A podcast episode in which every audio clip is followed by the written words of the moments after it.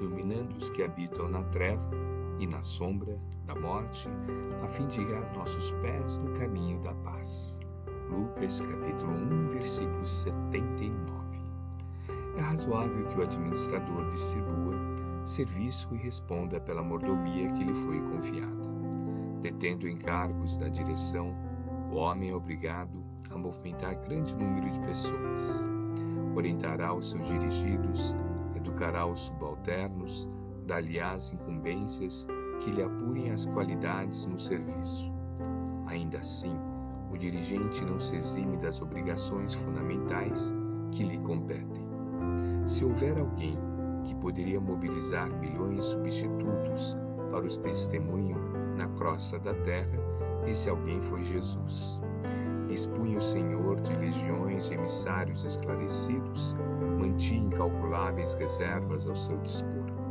Poderia enviar ao mundo iluminados filósofos para renovarem o entendimento das criaturas, médicos, sábios que curassem os cegos e os loucos, condutores fiéis dedicados a ensinar o caminho do bem. Em verdade, desde os primórdios da organização humana, mobilize o Senhor a multidão de seus cooperadores diretos, a nosso favor, mesmo porque suas mãos divinas enfeixam o poder administrativo da terra. Mas urge reconhecer que no momento julgado, essencial para o lançamento do reino de Deus entre os homens, veio Ele mesmo à nossa esfera de sombras e conflitos.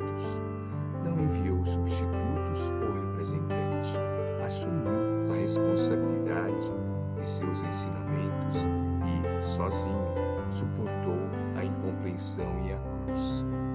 Inspiremos no Cristo e atendamos pessoalmente ao dever que a vida nos confere.